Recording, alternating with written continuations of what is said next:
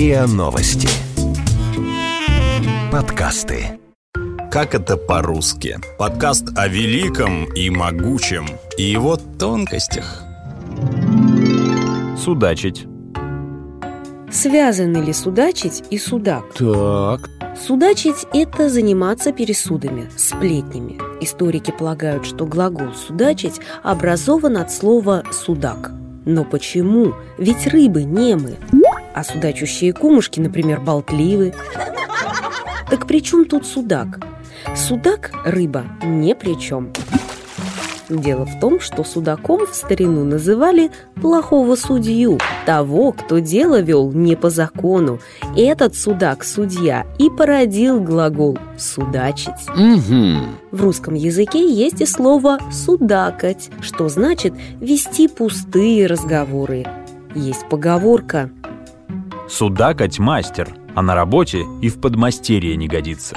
Поэт Антонин Петрович Ладинский в начале 20 века писал Нельзя ли кумушки хоть на мгновение о маленьких делишках помолчать? Мы ангела в эфире ловим пенья, а музыке небес нельзя мешать.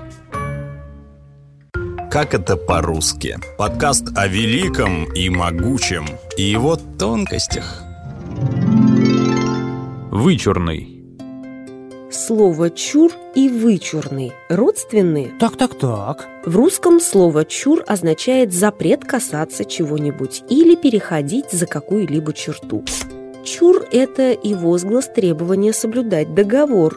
Чур – это и заклинание против нечистой силы. Чур я здесь сижу, чур я первый, чур меня нечистая сила. Все эти чур восходят к старинному чур в значении граница, межа и даже пограничный знак.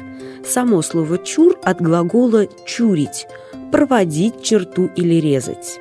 Чурить или вычурить, оградить кого-то или что-то заговором, словом чур.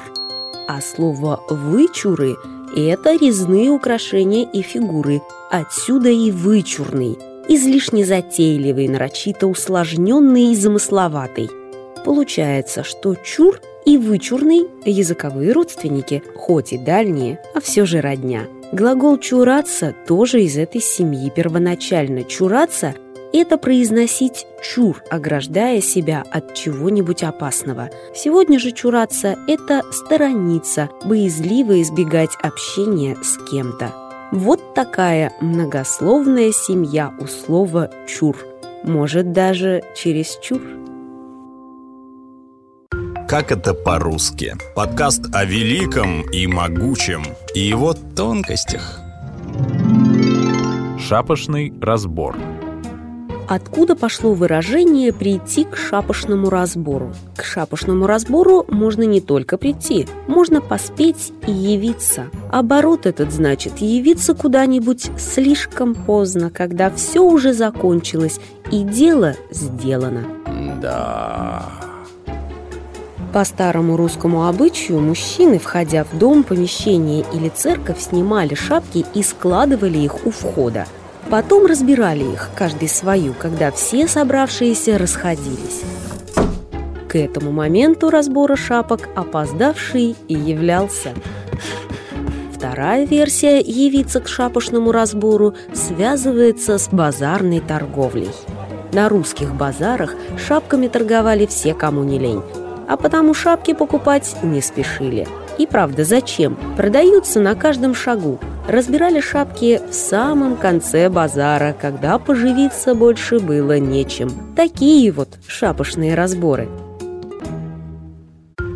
Вы слушали эпизод подкаста «Как это по-русски». Подписывайтесь на подкаст на сайте ria.ru в приложениях подкаст с Web Store и Google Play. Комментируйте и делитесь с друзьями.